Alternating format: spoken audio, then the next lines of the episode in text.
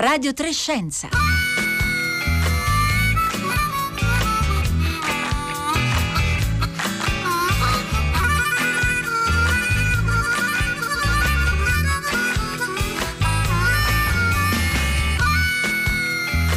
Buongiorno, buongiorno da Pietro Greco e benvenuti a Radio Trescenza. Oggi è il 9 novembre e il calendario di un anno fa ci diceva che proprio in questa giornata sarebbe dovuta iniziare a Glasgow in Scozia COP26, cioè la grande conferenza delle Nazioni Unite per definire, cinque anni dopo l'incontro di Parigi, la politica globale sul clima. Ma a causa Covid tutto questo è stato rimandato di un anno.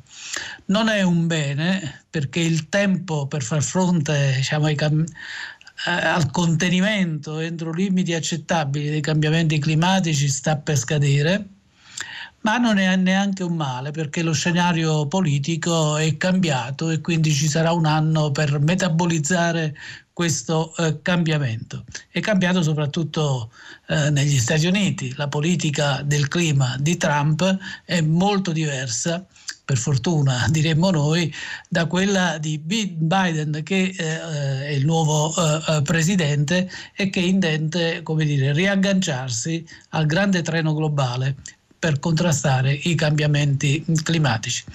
Io ricordo il numero di telefono per intervenire direttamente in trasmissione su questi temi e anche su altri se volete, 335 56 34 296.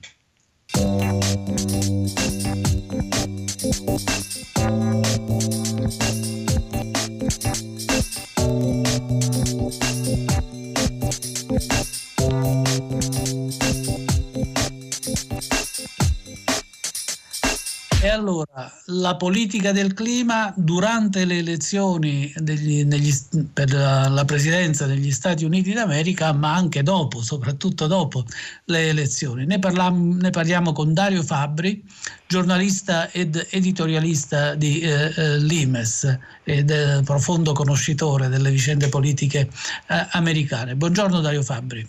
Buongiorno, buongiorno, grazie per l'invito. E allora, intanto grazie a lei per essere venuto, ci racconta un po' quanto ha pesato la questione climatica e più in generale anche le questioni scientifiche, a cominciare da quelle mediche, dalla pandemia, eh, nelle elezioni americane. Quanti voti ha spostato la posizione di Trump eh, rispetto alla posizione di Biden?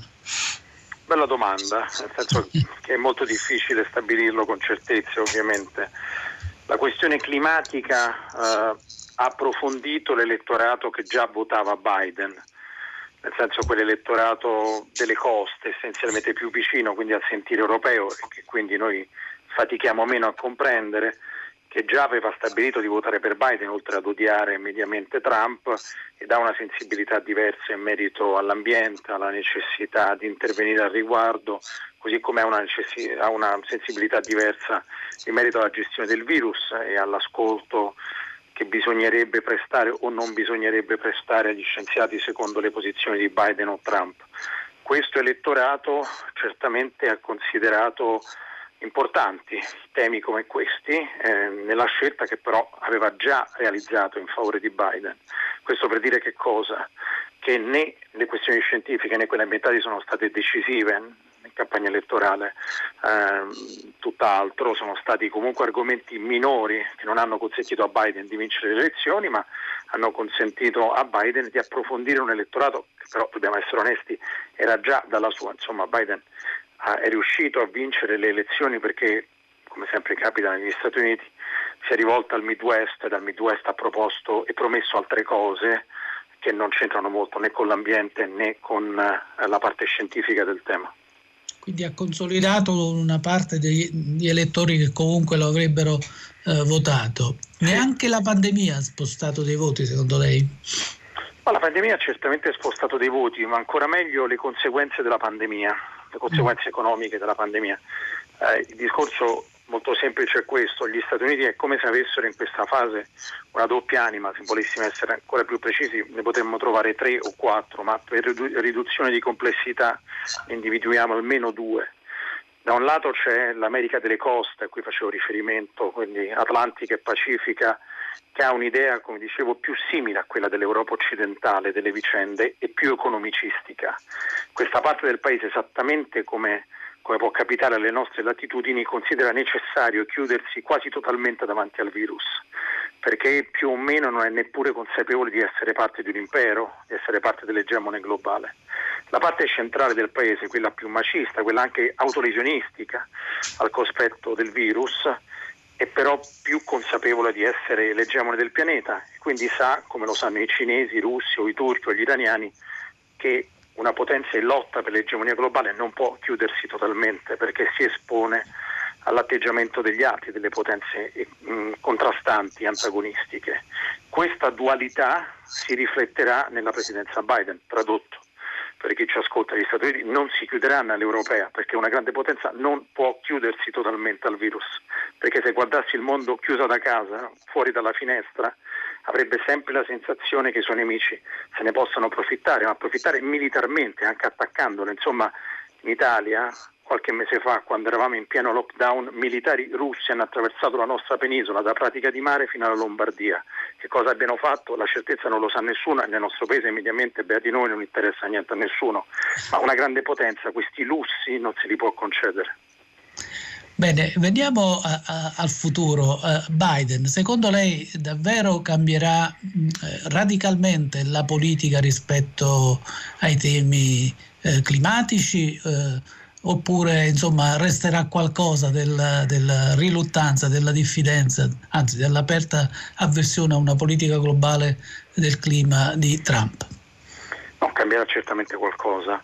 Resterà una parte di diffidenza, sono comunque americani. Eh, forse vale la pena ricordarlo proprio in queste ore in cui si assiste addirittura a scene di giubilo in Italia per la vittoria di un candidato. Si tratta di una collettività straniera, forse in Italia ogni tanto vale la pena ricordarlo, e Biden e Trump sono americani entrambi, altrimenti non lo so, qualcuno può rimanere deluso, quindi meglio, meglio specificarlo da subito, quindi resterà una parte di diffidenza che anche Biden ha, essendo americano, ma certamente ci sarà una svolta. Prima facevo riferimento alla questione del Midwest. Che cosa è il Midwest? È la parte dominante degli Stati Uniti, che cosa c'entra con l'ambiente? Biden si è rivolto a questa parte, come tutti i presidenti degli Stati Uniti, coloro che vincono le elezioni e anche chi le perde. Deve parlare all'America germanica bianca che si sente intestataria della nazione. Allora che cosa ha promesso? Non vi posso garantire, ha detto Biden, che ci ritireremo dal mondo come Trump aveva promesso ed era impossibile. Non vi posso garantire di riportare l'industria manifatturiera come aveva promesso Trump ed è impossibile. Quello che vi prometto, dice Biden, e qui si inserisce l'ambiente, dal momento che non possiamo riportare l'industria manifatturiera, proviamo a stabilire una nuova funzione economica legata, come si dice in cacofonia in inglese, al green, una volta si diceva verde, adesso dobbiamo dire green, quindi ad una forma di trasformazione ecologica del vivere, perché questo può condurre anche voi del Midwest a nuovi posti di lavoro. Nell'altro caso, in cui c'è invece la matrice strategica che spiega la svolta sull'ambiente di, Biden, che per carità l'avrà anche nel cuore, ma nel momento in cui gli Stati Uniti capiscono di non poter riportare la manifattura in casa, utilizzano puntualmente la carta ecologica per colpire la manifattura altrui. Quindi il benedetto green serve per colpire la manifattura della Cina, anzitutto, ma anche della Germania, ed è per questo che la svolta si compierà, sebbene non totalmente, come dicevo, insomma, sono sempre americani e lo ricordiamo anche alla fine di questo mio intervento. Ecco, sono sempre americani e c'è sempre qualche resistenza, come diceva lei. Io ricordo che anche quando Al Gore, che era un ambientalista, insomma, tra i più noti al mondo, divenne vicepresidente, non riuscì ad affermare una politica, come dire, europea rispetto all'ambiente. Quindi queste resistenze ci sono ancora, ovviamente. Queste resistenze ci sono e ci saranno e comunque qualsiasi scelta che fa una grande potenza in merito all'ecologia quindi ad un tema che, e noi avremmo anche ragione se fosse così, dovrebbe essere nella disponibilità dei governi al di là degli interessi strategici, questo non esiste. Cioè, significa parlare di un mondo che non esiste. La grande potenza abbraccia la svolta ecologica se questa si confà ai suoi interessi strategici. E da sempre le grandi potenze Uniti in testa l'hanno abbracciata in forma posticcia per colpire anzitutto la Cina ma anche l'India. Cioè voi inquinate e noi imponendo, eh, anche per il bene dell'umanità, ma imponendo a voi di inquinare meno, vi colpiamo la produzione. Questo c'è e questo resterà. Trump se ne curava meno perché Trump diceva non solo gli interessava molto poco, ma diceva anche a noi non interessa colpire la loro di manifattura in assoluto, perché se noi colpiamo la loro colpiamo anche la nostra, perché anche la nostra manifattura inquina molto. Biden sa che la manifattura americana non può tornare, allora tanto vale tornare a colpire quella degli altri. In questo c'è molto di strategia da grande potenza, non so eh, se qualcuno eh, può rimanere deluso, i sogni sono sempre eccezionali, vale la pena coltivarli, ma tant'è. Ecco, eh, ma il suo eh, lucido realismo eh, politico eh, la porta a essere ottimista o pessimista rispetto alle conclusioni di questa conferenza COP26 che si terrà sempre a Glasgow fra, fra, un anno, a favore di una forte politica di contrasto ai cambiamenti climatici o invece cambierà poco? Sa, lei ne sa certamente più di me. Eh, il punto è che le questioni riguardanti le conferenze climatiche hanno un neo gigantesco che sono soltanto promesse. Da sempre sono soltanto promesse. Le promesse nella vita, gli esseri umani lo sanno, sono importanti ma non decisive. Insomma, se io annuncio da qui a 50 anni a 60 anni una riduzione delle emissioni e giuro solennemente di farlo, eh, non esistono penalità che poi eh, mi impongono di realizzare veramente questi progetti. Cioè le grandi potenze non c'è nessuno che possa imporre loro che cosa fare sul serio. Quindi mi immagino un risultato anche in futuro di relative conferenze in grandi promesse, che queste poi si traducano ai noi in effetti concreti non ne sono sicurissimo. Insomma, l'ambiente è una questione molto seria. Il punto è che le grandi potenze non ne sono troppo consapevoli. Biden certamente più di Trump, qualcuno potrebbe dire ci vuole anche poco, adesso è lo più di Trump, che significa che sì, gli Stati Uniti avranno un atteggiamento diverso, più serio nei confronti dell'ambiente. Da qui a credere che questa rappresenti una palingenesi definitiva in merito o altrove significa essenzialmente guardare gli Stati Uniti con un cannocchiale o anche la Cina o anche l'India, il che mediamente non, non corrisponde alla realtà. Bene, eh, allora attrezziamoci con questo appunto, ripeto, lucido realismo e aspettiamo fra un anno le conclusioni di COP26. Intanto io ringrazio eh, Diego, Diego, Fabri, eh, ricordo giornalista ed editorialista di eh, Limes. E eh, saluto eh, intanto anche Filippo Giorgi, climatologo, responsabile della sezione di fisica della Terra presso il Centro Internazionale di Fisica Teorica di Trieste. Buongiorno Filippo Giorgi. Buongiorno, buongiorno a lei e agli ascoltatori. Allora, io le volevo chiedere da un punto di vista squisitamente scientifico, diciamo, poi parleremo anche un po' di politica, ma squisitamente scientifico, eh, perché è importante COP26? Io ricordo che a Parigi, cinque anni fa, nel 2015, eh, l'ICPP, eh, questo panel di scienziati che collabora con le Nazioni Unite, di cui lei fa parte, eh, mh, diede delle indicazioni. Se noi per cercare di contenere gli effetti negativi dei cambiamenti climatici dobbiamo fare ehm, tutti gli sforzi possibili per mantenere l'aumento della temperatura eh, alla fine di questo secolo entro i due gradi anzi possibilmente entro un grado e mezzo rispetto ai livelli preindustriali. Già adesso siamo a un grado sopra quei livelli, quindi abbiamo un margine ancora di mezzo, di mezzo grado. E perché COP26 è importante? Questo obiettivo è realizzabile? Ma diciamo che eh, la COP26 aveva, avrà insomma, prossimo anno, ma comunque quest'anno aveva il ruolo di fare un primo controllo su, eh, sulle promesse, appunto come diceva prima Diego Fabri, che erano state fatte eh, nell'accordo di Parigi, perché ricordiamo che l'accordo di Parigi effettivamente non era un accordo legalmente vincolante, ma era eh, appunto una serie di eh, promesse o meglio impegni. E questo niente, è stato rimandato ormai al, al prossimo anno e quindi vedremo che cosa eh, succederà. Va detto che quest'anno, eh, purtroppo a causa del, della pandemia le emissioni di gas serra eh, sono effettivamente diminuite anche in maniera mh, significativa. Quindi diciamo, paradossalmente quello che era l'obiettivo di Parigi, cioè di stabilizzare e cominciare a diminuire le emissioni entro il 2020, eh, si è realizzato non per i motivi che, eh, che volevamo, ma insomma eh, si è realizzato, quindi sarà interessante eh, valutare questa situazione il prossimo anno. Ecco, eh, ma un, insomma, quello che è migliorato insomma, è sufficiente per raggiungere gli obiettivi indicati a Parigi, secondo lei? Ma eh, se, se, viene limitato a quest'anno eh, non, non, è assolutamente sufficiente. Il clima vedrà, eh, il trend climatico vedrà malapena eh, il 2020 perché l'effetto è cumulativo, quindi diciamo, occorrono dei cambiamenti strutturali che si sommino anno dopo anno. Uh, io in realtà sono abbastanza più positivo di, di Diego Fabio. in questo senso che secondo me eh, io sono d'accordo con lui eh, che queste negoziazioni internazionali alla fine eh, non portano eh, a grandi risultati. In realtà l'unico accordo legalmente vincolante fu l'accordo di Kyoto eh, alla fine degli anni 2010 e, e anni 2000 e in effetti ebbe la sua importanza perché molti paesi riuscirono a raggiungere appunto eh, l'obiettivo dell'accordo di Kyoto, che era solamente l'inizio.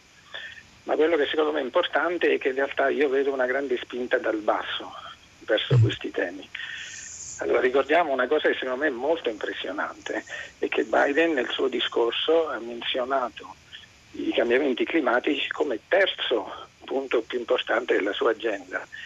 Adesso magari questa sarà anche una, no, una cosa propagandistica, non so, eh, però eh, questo vuol dire che anche in un paese come gli Stati Uniti questo è un tema, questo con tutti gli altri temi ambientali, è un tema molto sentito e quindi dal basso questa spinta c'è e ormai questa spinta verso la green economy eh, è partita e non si fermerà più. Secondo me l'era del petrolio è finita. Certo. Filippo Giorgio, però le voglio leggere una domanda da parte di un nostro ascoltatore che proprio eh, entra nel merito delle cose che lei stava dicendo, ma gli americani, quindi non solo Biden, ma gli americani come popolo, saranno veramente disposti a modificare il loro stile di vita per il problema ambientale? Ma eh, guardi, in tanti stati degli Stati Uniti questo è già avvenuto. Già avvenuto. In, in California, per esempio. Eh, Calif- le, le, faccio l'esempio della California perché è molto illuminante secondo me. Adesso la California è uno stato molto particolare nell'ambito eh, degli Stati Uniti, ma all'inizio degli anni 70 l'uso pro capite di energia in California come negli Stati Uniti era circa il doppio in media di quello europeo poi ci fu la famosa crisi dei tempi di Jimmy, Jimmy Carter, eccetera, e da allora la, la, California ha implementato tutta una serie di politiche di efficienza energetica e oggi l'uso di energia pro capite in California è addirittura minore della media europea. E in California non mi si venga a dire che si vive diciamo, peggio che in Europa. Quindi non si tratta tanto di modificare così tanto i propri comportamenti, è una cosa perfettamente fattibile, si tratta di migliorare la propria vita. Senta, Biden è stato il vicepresidente di eh, Barack Obama e Barack Obama si era posto, come dire, alla testa del vagone mondiale che cercava di arrivare al traguardo indicato a Parigi. Era stato uno dei protagonisti a Parigi. Un treno che fosse correva a velocità troppo ridotta per raggiungere quegli obiettivi, ma certamente si muoveva in quella direzione. Quindi questo potrebbe essere insomma, eh, plausibile che Biden continui la politica di Obama. Ma io sono sicuro che lui, farà, che lui lo farà, lui già lo ha detto, e, insomma, penso sia molto in sintonia almeno su queste politiche, ma anche su altre, con le posizioni di Obama. E secondo me questo è molto importante, eh, perché poi alla fine gli Stati Uniti sono ancora la potenza maggiore nel mondo e quindi tanti altri paesi eh, seguono l'esempio degli Stati Uniti. Quindi questo avvicinamento di amministrazione secondo me è molto importante proprio da quel punto di vista, perché molte, ci sono queste onde che partono dagli Stati Uniti e poi si trasmettono in tutto il resto del mondo. È successo con Obama, è successo con Trump, io spero che si torni ad un'onda diciamo, più cosciente dei, pro- dei, problemi ambientali, ma sono anche convinto che succederà anche con Biden e io penso che molti paesi poi seguiranno l'esempio che presumibilmente daranno gli Stati Uniti. Ecco, eh, onde positive se ne vedono per la verità un po' in giro, ce ne sono anche di negative, penso che so al Brasile di Bolsonaro, però certo. sia l'Europa si è, si è data degli, degli, obiettivi ambiziosi, no? raggiungere la neutralità climatica entro eh, il 2050 e la stessa Cina ha detto la stessa cosa traguardandola al 2060. Quanto sono credibili l'Europa e la Cina su questo, su questo fronte? Allora, eh, l'Europa io penso sia già abbastanza avanzata in questo, l'onda verde in Europa già c'è, la green economy in Europa, cioè le emissioni di gas serra in Europa stanno diminuendo. Eh, il problema non è l'Europa, l'Europa è molto virtuosa in questo senso. Il problema neanche gli Stati Uniti, perché gli Stati Uniti, come dicevo prima, anche durante la eh, presidenza Trump eh, le emissioni sono diminuite semplicemente perché dal punto di vista economico oggi la green economy è, è più conveniente della, dell'economia fossile, diciamo così. È per questo che in America lo fa. Il problema sono i paesi emergenti, quindi Cina, India, i famosi BRIC, eh, che ovviamente anche loro vogliono il loro sviluppo. Eh, però anche lì le cose stanno cambiando, come diceva lei, in Cina, in Cina le emissioni si sono abbastanza dire, appianate e penso che cominceranno a diminuire nei prossimi anni.